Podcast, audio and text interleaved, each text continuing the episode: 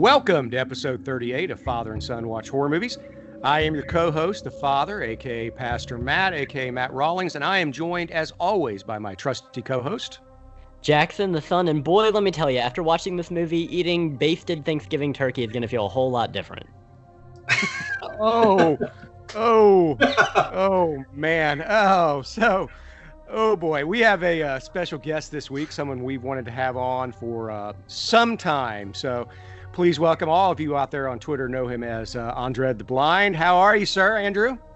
Good. Thanks for having me on. This is uh, one of my favorite movies of recent years, so I'm excited to talk about it. And uh, I've been loving your show, so I'm happy to be a guest. That's great. Yeah, it's great to have you on and a fellow uh, uh, Buckeye. And we were just, just talking off air that there are several uh, horror Buckeyes that we know on Twitter and different podcasts. We need to put that all together one of these days once Captain Trips is uh, kind of blown away and uh, we get back to uh, life, you know, normal. Uh, a little, some level of normalcy. So, anyway, folks, we are a spoiler podcast. We spoil the heck out of the movies we discuss. And this week we're looking at Andrew's pick, Don't Breathe from 2016. Wait, is he blind? That's kind of messed up to rob a blind guy, isn't it? We do this tonight. Who's there? No, go, go, go!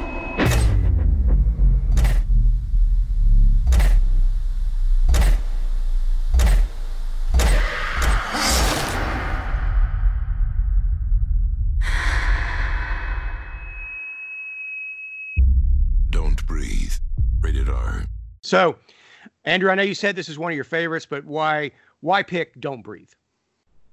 Well, one of the most obvious points of connection for me is the fact that I'm legally blind myself. So anytime that I see a blind character in a movie or work of literature, it always grabs my attention. And um, to have that in a horror movie is pretty interesting. And you don't often see. Um, blind people as antagonists, as villains. So I right. also think that um, is an interesting element of this. And it also subverts tropes in a number of ways. I mean, it, it kind of does the um, home invasion trope, but from the point of view of the invader. So that's also an interesting component of this. So there's just a lot of interesting ways that this movie it's it's one of the examples of how a really good premise can make a movie strong.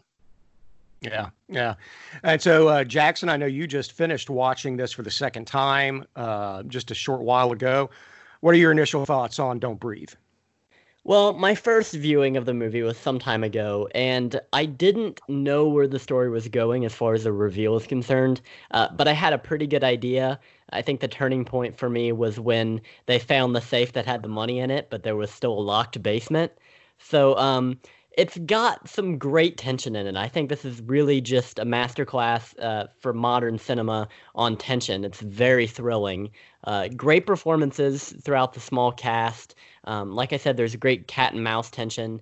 And I think the movie's strongest aspect is that it uses the space really well. They mm-hmm. had this house and they really just used every single aspect, every single room of that house for tension and, and a very pivotal scene in the movie. Um, but standouts for me overall, inf- the infrared pitch blackness scene in the basement and Stephen Lang. Those are the two strongest points of this movie. Yeah, yeah, and we should say if you uh, haven't seen this, well, shame on you. But uh, if you haven't seen it, according to uh, IMDb, IMDb, uh, the synopsis is hoping to walk away with a massive fortune. A trio of thieves break into the house of a blind man who isn't as helpless as he seems. That's a bit of an understatement. So um, let's let's talk about this. Let's talk about the plot and uh, the screenplay. One of the things that really stood out uh, to me on a, on a, another viewing was none of these characters are really great people.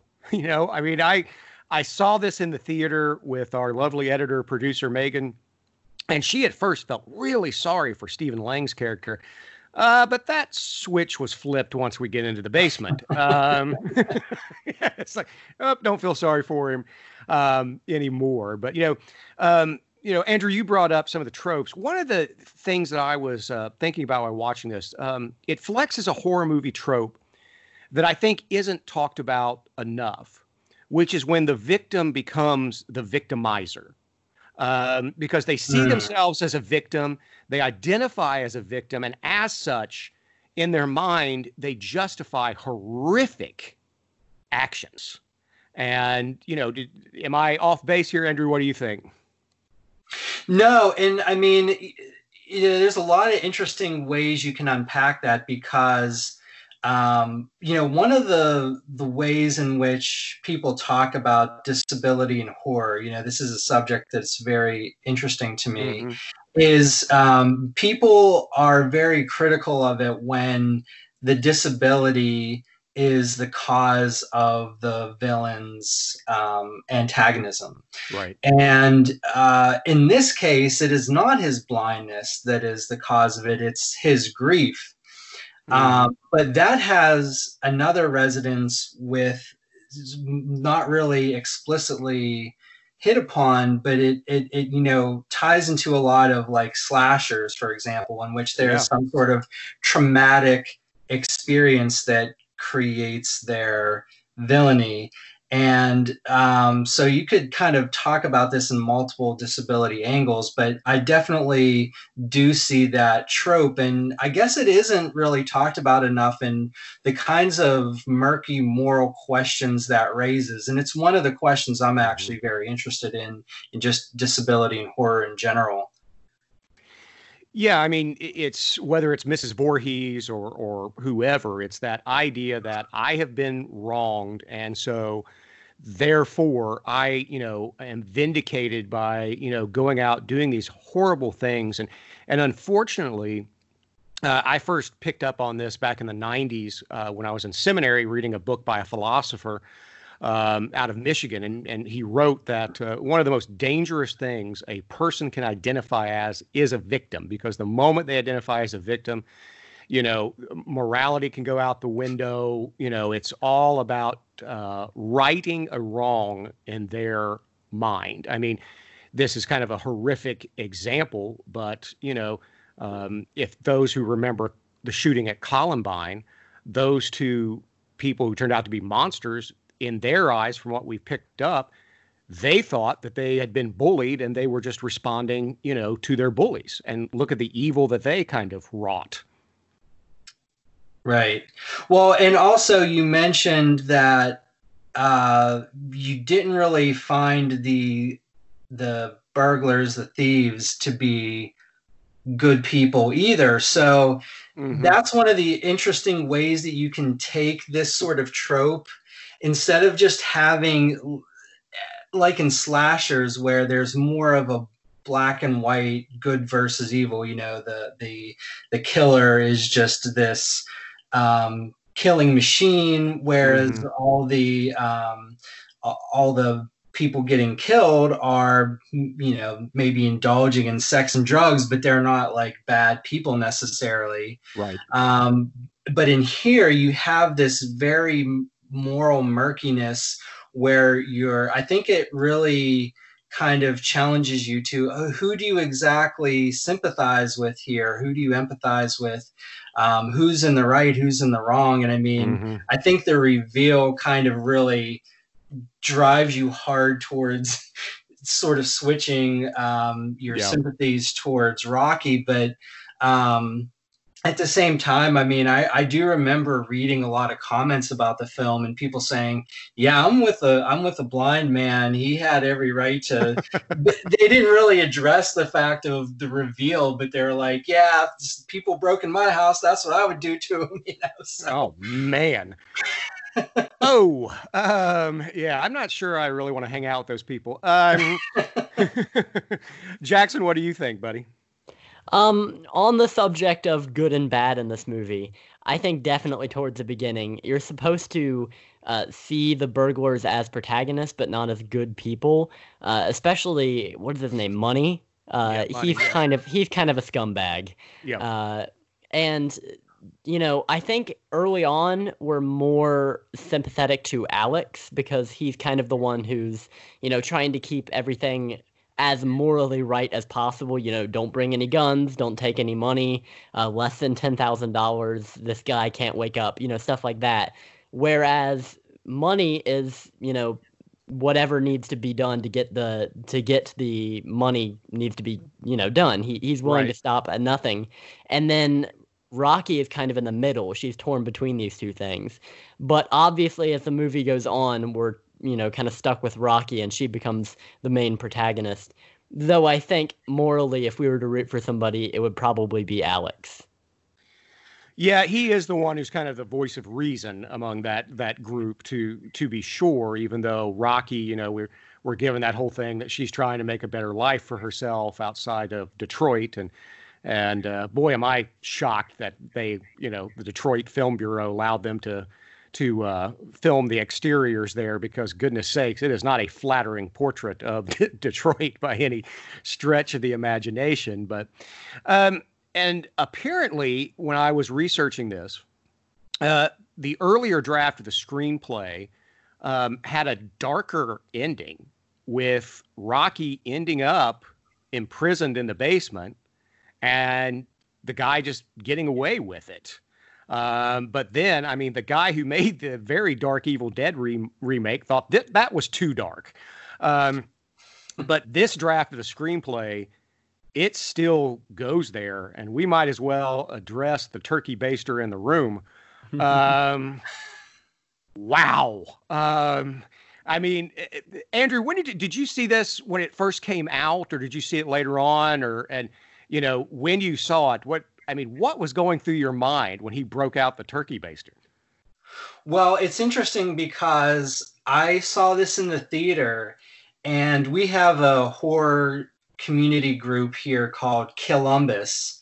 Oh, nice. and uh, it was a meetup w- where they had like a social hour before the movie, and then um, people came in to to watch the movie together. And I just remember while watching it, while that scene played out, people were gasping. That it was so Mm. unexpected to everybody because despite the ways that trailers can reveal so much these days, thankfully that was not Yeah. that moment was not revealed and so we none of us were expecting this we were kind of like you know uh just expecting this just to go the route of oh they're just gonna keep fighting to get out of there and then they discover there's this woman chained up in the basement and then and then you go to the turkey baster scene and people were um grossed out by that you know seeing you see you're seeing like this white goo dripping from the baster Oh. and Uh, and then and then when when Rocky stuffs it in his mouth too, that, oh, that moment is so gross. oh, And man. everybody was just, uh, you know, laughing this kind of nervous laughter when that happened. It was it was amazing. So, and even rewatching it with my girlfriend too, we were just like, you know, having that weird kind of laugh, horrified laugh reaction watching that scene. Oh man. Oh yeah, Jackson. Did you remember that scene? Did were you ready for that? Yeah, I remembered it. I just didn't remember how graphic the close-ups were gonna be. Uh, there's one. th- I think it's like a, a like through a tel. Uh, what do you call that thing? A microscope. Jeez, I'm, I'm everything's just been blown out of my mind.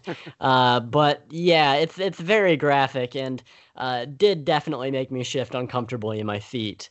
Uh, though I did remember that nothing came of that. That thankfully, you know, he didn't get what he wanted. Uh, I didn't remember what happened to him afterwards, uh, and the sound effect it would make. So that was terrifying. Oh, That's not a good time to be wearing headphones, which I was. uh, and I won't ever make that mistake ever again.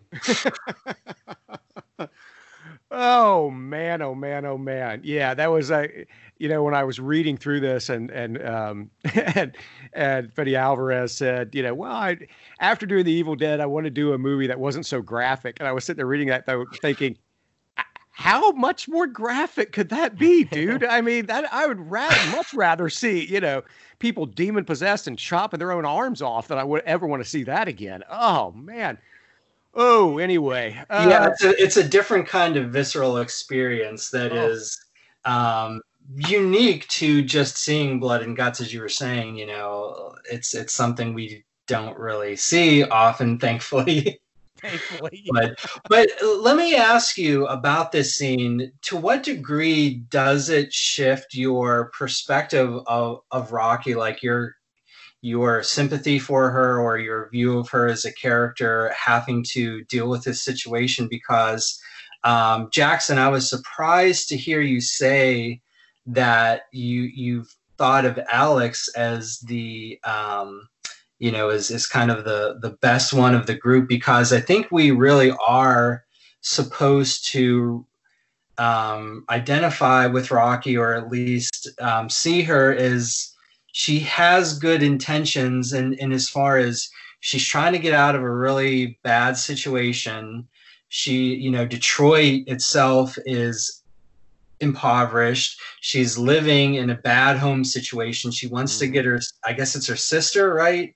Her little sister. she so. wants to get her out of there um, with a with some very bad parenting going on. Um, so uh, it seemed like the film wants you to see Rocky is maybe doing some bad things out of desperation, but she has a good heart to her, I guess. Yeah, Jackson, go for it. What do you think?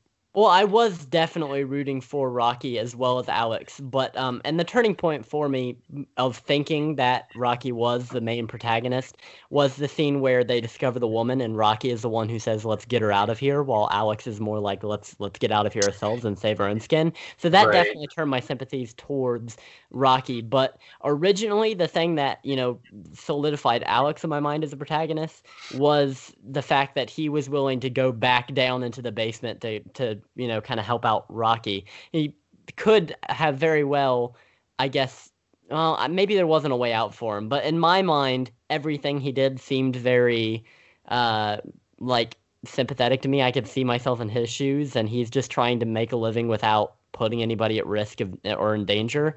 But yeah, there's always that aspect that Rocky was only committing these acts of crime to kind of help out her life and try to give her sister a better life as well as we see at the end of the movie. So definitely that has given me something to think about. I might rewatch the movie with a different lens, but I saw both Alex and Rocky as as way more sympathetic than Money or even the blind man throughout the movie.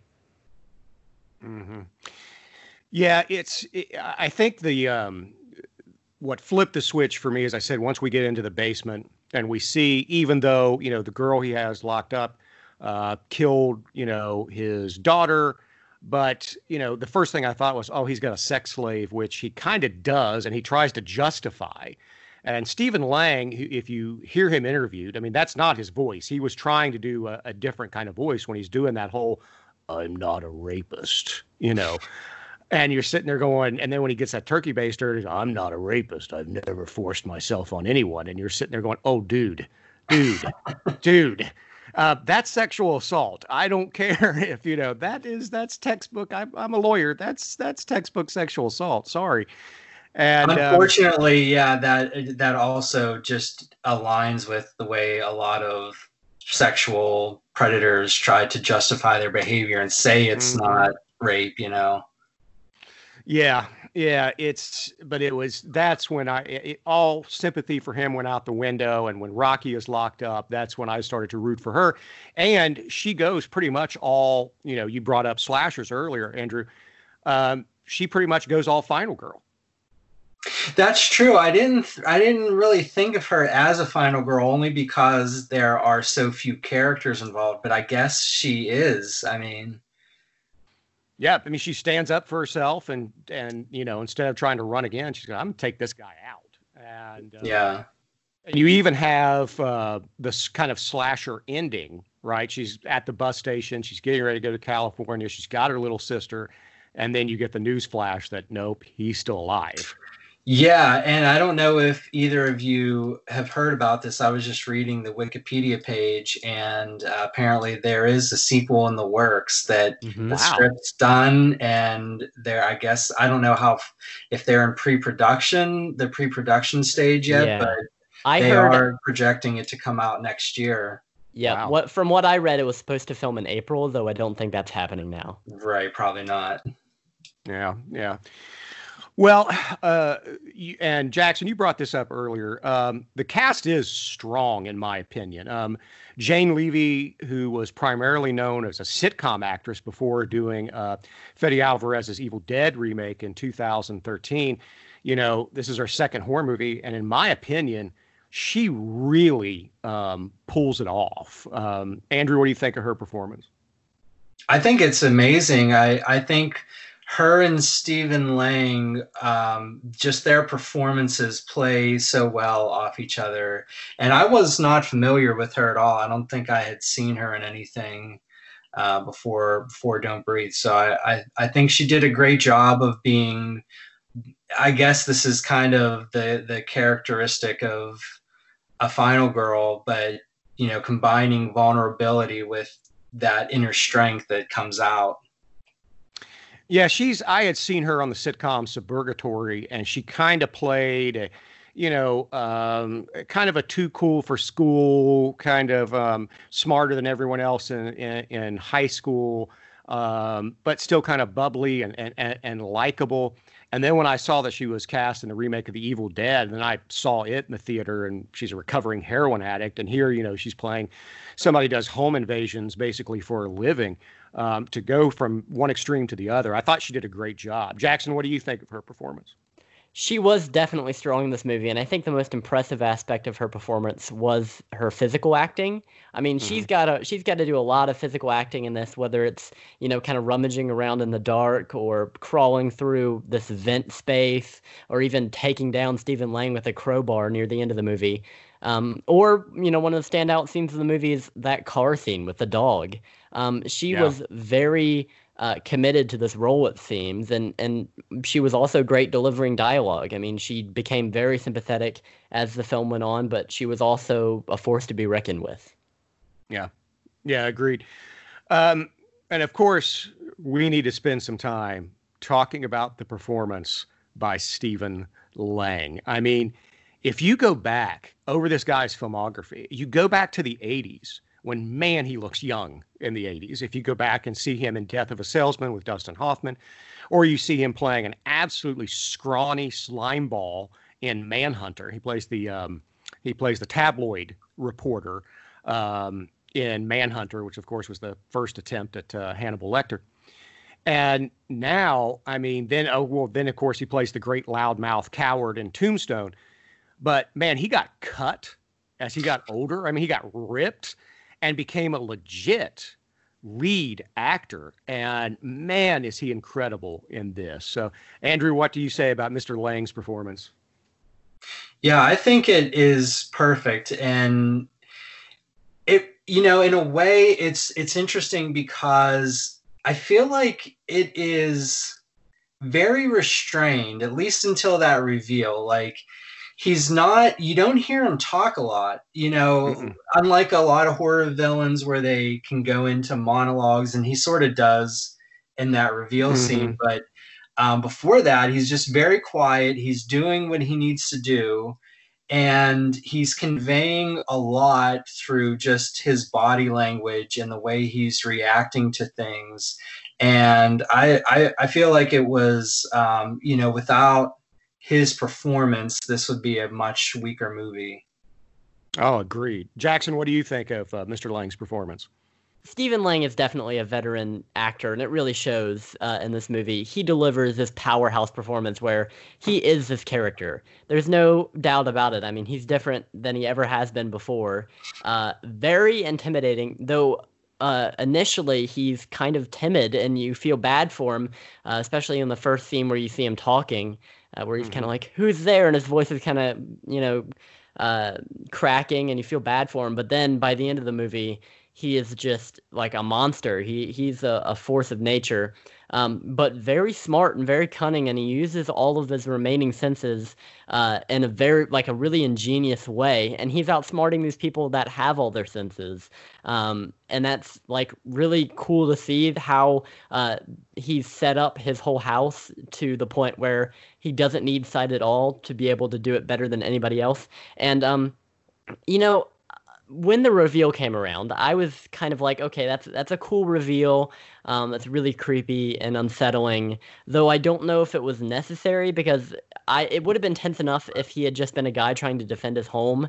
Um, you know, this guy can get some work done. We saw that earlier with the gun scene with money.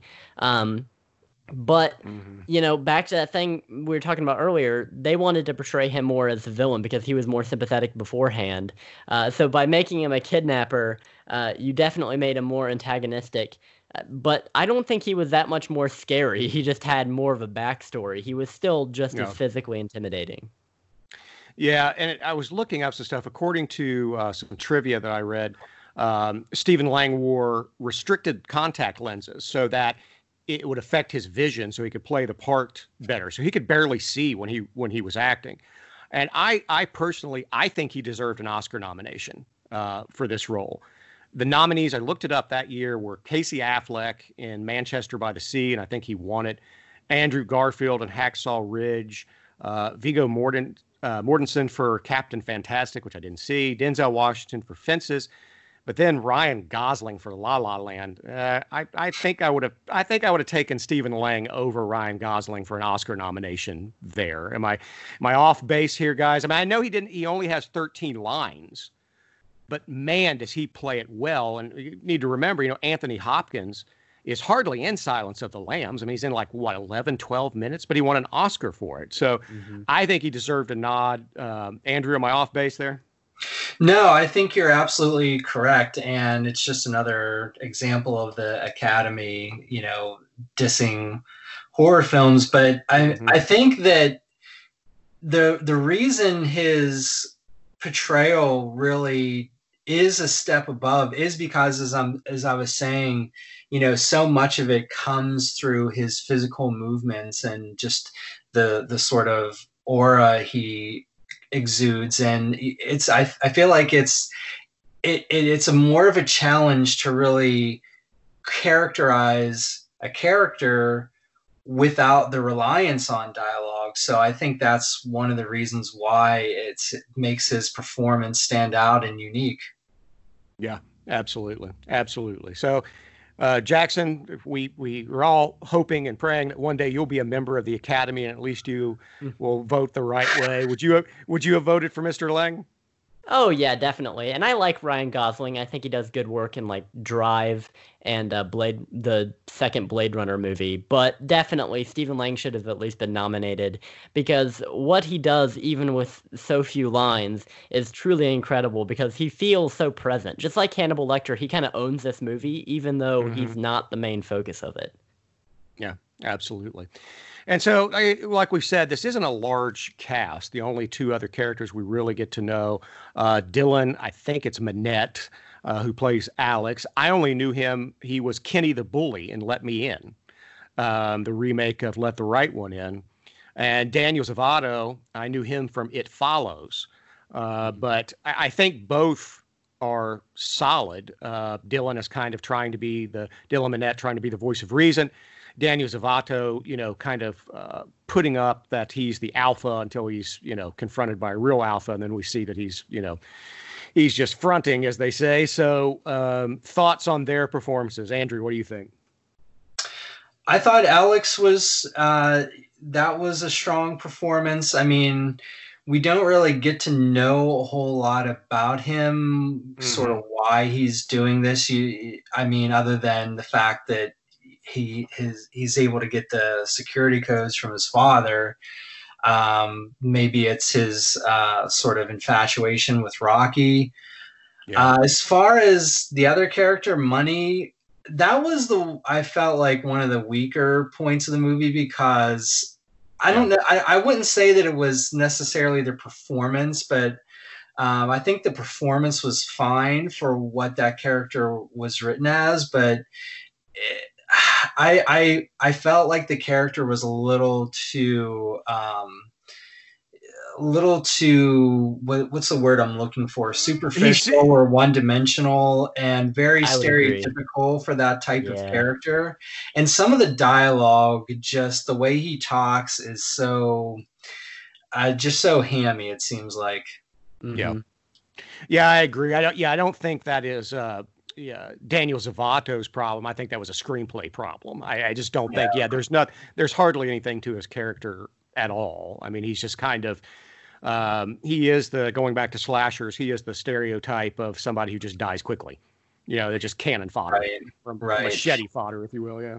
And I and I felt like you know because he is um, the first character to be killed, it would have made his death more impactful if we had seen a another side of him if you know maybe while they were they were in this situation something came out where he was you know uh, we saw a different side of him like you know a, a more compassionate side or something to yeah. add more meaning to his death i mean the only thing is that he kind of like he does say, "Oh yeah, I'm the only one in here," because he he's trying to protect Rocky. Right. But um, other than that, I mean, there's just his death. The moment of his death, I felt like just while it is supposed to be that kind of okay, things are ramping up now moment. I just was not did not have the same sort of impact as the reveal of the woman in the basement does. Yeah. Yeah, it's not it's not very emotional. We're not really emotionally invested in that in that character. Uh, would you agree with that, Jackson? Yeah, in that moment, I definitely felt less sorry for money and more scared for Rocky.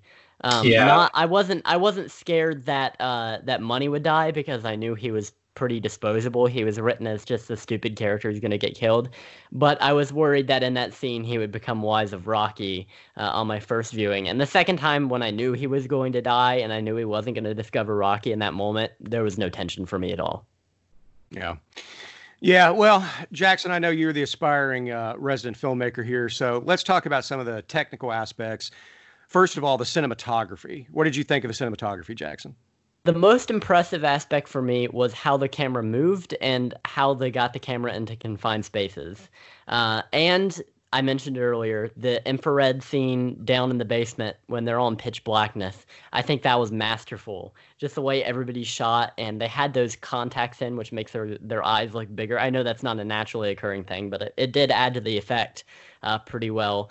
I think the fact that the camera is so mobile adds to the tension because you feel like you're along on this ride with these characters and that you could be discovered. Like, for instance, uh, when Alex is in I guess it's a workbench room. I don't really know a tool room, uh, yeah. and it's also got like a washer and dryer. But the blind man is coming after him, and the camera is kind of in these cramped up spaces with Alex, and you really feel like you're about to be discovered as well. So the cinematography certainly adds to the tension in a very noticeable way, uh, though I wouldn't say it's the standout feature of the film.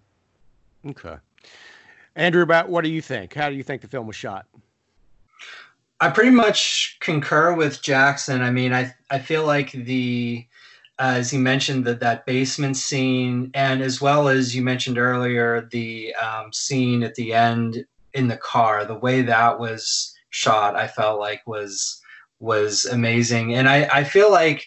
Um, the the standout feature of this movie is in, in terms of the structure of it is just the continued maintaining of suspense, which I feel like yeah. is difficult for a movie to do. Usually there is like, you know, usually in the middle there's a lull where where things are, you know, developing or whatever. But from the moment that money dies, I feel like you don't really have a chance to breathe. You know that that title uh, really comes out in the way you're watching this film because from that moment, Rocky and Alex do not have a chance to really um, mm-hmm. to, to, really rest. They're they're constantly on the go, and I don't know if this is um, a cinematography thing or more of the way it's written, but one of the things I felt like I noticed this on rewatch that was strong is the way in which um, the next the next sort of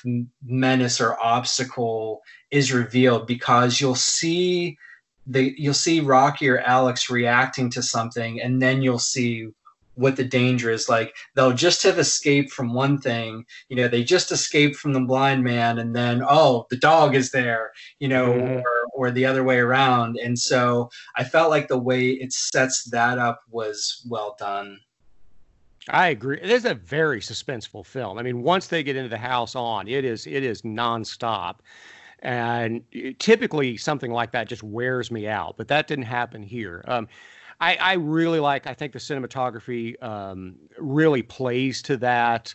Um, I think it helps create that tension. And I also, I mean, the editing, both the the editing and the sound editing here was tight. And I remember I was rewatching it uh, today and my wife was walking up the stairs and she and she had seen it in the theater with me and she looked and goes wow. She goes I, i'd forgotten how good the sound effects and everything here are. And the editing this the film editing is so tight. I mean they shot the exteriors in detroit but the interior scenes were shot in budapest hungary um, and somehow it seems you know seamless um, mm-hmm. did, did it strike you that way jackson what about you I definitely didn't notice any um, difference between the exteriors and the interiors. That's really impressive. They flew all the actors out to Hungary to film. Yeah, they did. I mean, whatever's cheapest, I guess. It's impossible to film in Detroit or LA, I'm sure. But um, yeah, that was that is very impressive. Now that I know that, I think the editing has earned my appreciation a lot more. Though I was impressed with the sound editing. Uh, I think those guys deserve props, especially during the scene uh, where the blind man is kind of bagging up Money's body, and um, you know Alex steps on a creaky floorboard, and then mm-hmm. you know there's so much tension, just immediately all the air is sucked out of you. Um, that was a really well edited scene and i think the rest of it is really serviceable though i didn't notice anything that made me go wow. Yeah. Yeah. What about you uh, andrew? What did you think? Yeah pretty much pretty much the same as you you've said. I guess yeah it's the editing the combination of the cinematography and the editing. I mean i felt like everything was seamless as you've been saying and you know it's it's interesting because there doesn't seem like there is much of a score to the movie or the score is very minimal.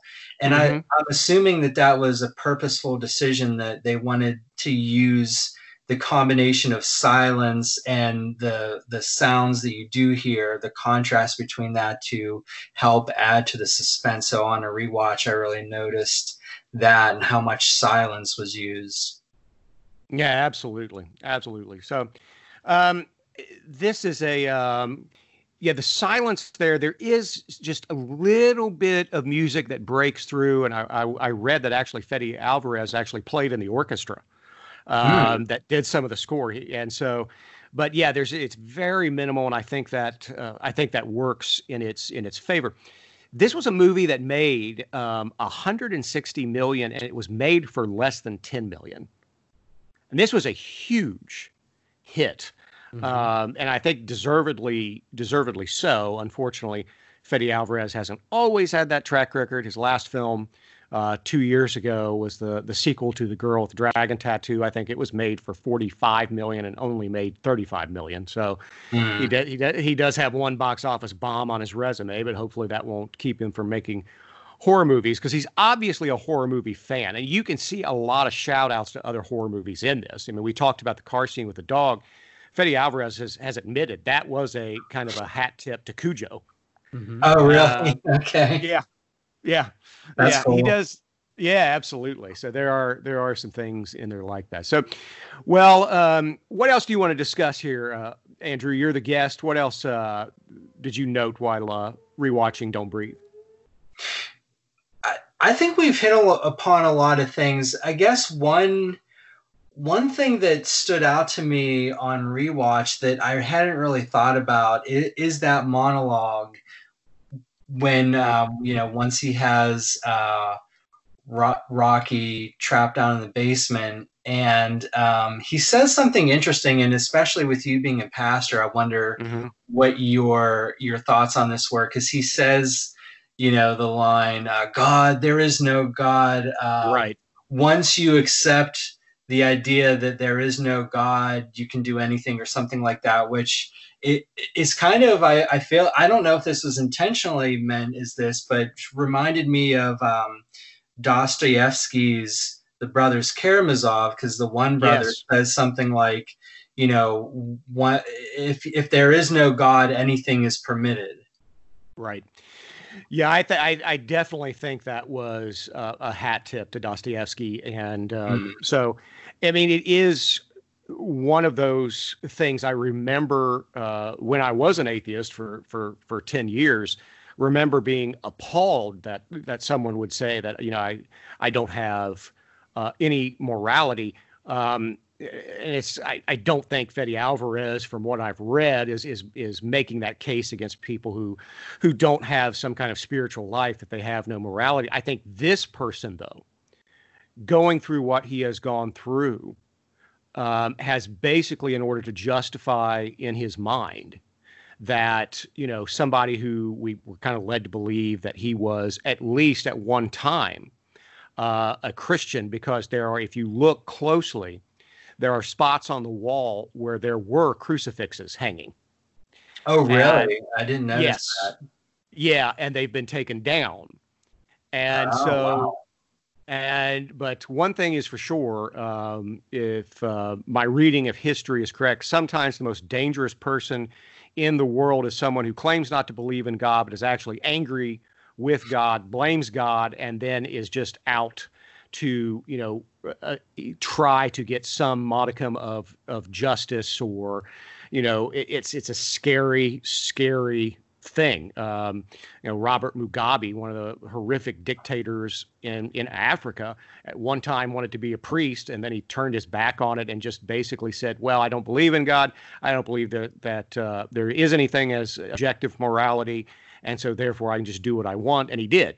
And there are those people out there. So I don't think Alvarez was making like a blanket statement that uh, an atheist or an agnostic is immoral, but I think he is saying that there are those people out there who have come out the other side and and it's one of those things where I don't believe in God, but I hate him. And I think that's right. kind of where the, I think that's where the blind man is after losing his daughter and so forth and losing his sight. I think he's just an angry, angry man. Yeah, that makes total sense.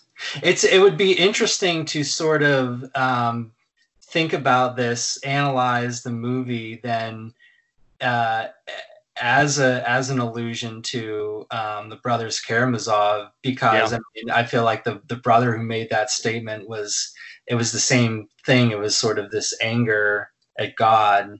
Yeah.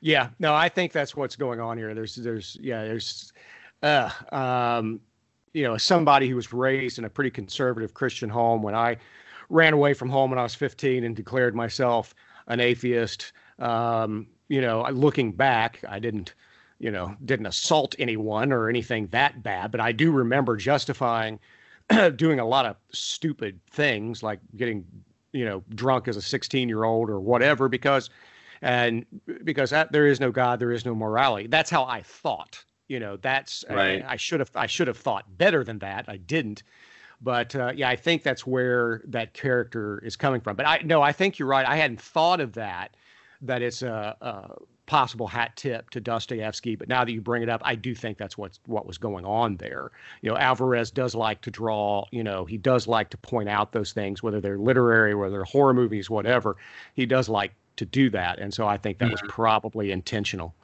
yeah, that would be an interesting paper. Yeah. Yeah. Yeah. And so, since you're about ready to be a doctor, maybe that'll be a paper you can write one day. Um, yeah, I mean, I I do hope that once I once I graduate, I can um, start writing some sort of analytical horror criticism because I think that'd be a, very fun. Whereas right now, I'm analyzing uh, 19th century American literature, so I'm looking forward to being able to write more in depth about horror movies. Absolutely. Absolutely. Look forward to seeing that. So, Jackson, what about you? What do you want to hit on with uh, Don't Breathe? Well, I'm surprised that this hasn't been brought up already, but this movie is obviously inspired by Wait Until Dark, starring Audrey Hepburn, right? Oh, I think there's, I, I, definitely there is an illusion there as well. Yeah, that was brought up in some of the trivia uh, that I read that Alvarez is a big fan of Wait Until Dark. Yeah because I mean it's kind of just flipping the script on that. Whereas Wait Until Dark was about a blind woman who is the victim of a home invasion.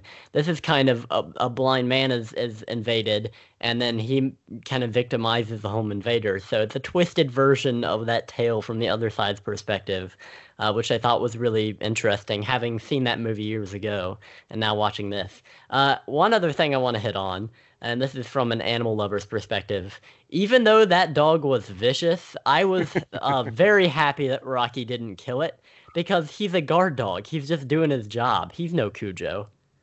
Yeah, I th- I had the exact same feeling. I was like, I, if the blind man dies, I'm okay with that. But uh, they better she better not kill that dog because that is I mean, and I know people make fun of this for horror horror movie fans for being like this, but I am one of those people who you know you can kill as many people as you want, and that's fine. But once you start killing animals, that's that that really upsets me. So. So you got really upset with Michael Myers when he that German Shepherd sniffed him out in Halloween. Yeah, yeah. Lester wasn't doing anything. Yeah, He was just Lester, man. protecting the house. Michael. Myers killed many dogs. He did that throughout the series. Yeah, yeah, he did. He did. So, oh man, yeah. I and I know, especially Jackson, because you've had a dog for many, many years. eh, Who a dog that seemingly never ages, Duke, and uh, who has a little bit of Rottweiler in him. So yeah, I thought about that when the dog was out there, and he was. I was like, oh, Jackson's not gonna like if anything happens to this dog. Yep. I'm glad you mentioned the dog though, because I feel like you know that you could consider that another character, and I I felt like the dog really uh, added a lot more menace and tension than if it was just the blind man. I mean, I, I feel like it would have worked with just him, but Mhm. I felt like that it was like like I said, you know, they escape the blind man only then oh then the, the then the guide dog is there Oh man, and that, and I've had a Rottweiler before. I mean, they're very loyal animals. They're often depicted in movies as as vicious, but they're actually very intelligent, just very loyal animals. And Jackson, you know that since you have a dog that's part Rottweiler, and I I still remember. Uh, I don't know if you're if you remember back that far that you had a um, uh, what was it? it was a dog in the neighborhood that charged you. Um, It was a pit bull that charged you. Endo. And oh yeah, and okay, you do remember, and and your Yep. dog Duke jumped on its head, ripped its bit its ear off, Mhm. and it went yelping off, and he just turned around and looked at you like, okay, let's keep walking. And Duke is Duke is not that big of a dog. I mean, he only comes up to my knees. I, he weighs about fifty pounds, but his attitude is that of a fully grown Rottweiler, which is really funny because he just struts around with this confidence that only a giant dog could have. Uh, so I mean, I've got a soft spot for dogs in movies. Whenever I see a dog in peril, I'm really nervous. Like when in that scene with the car, whenever she had that contraption rigged up with the uh, with the trunk, I was really worried she was gonna chop its head off with the trunk, and I was like, Mm, "Don't oh, do yeah. that." But instead, Yeah. she just trapped it in there, so that was nice.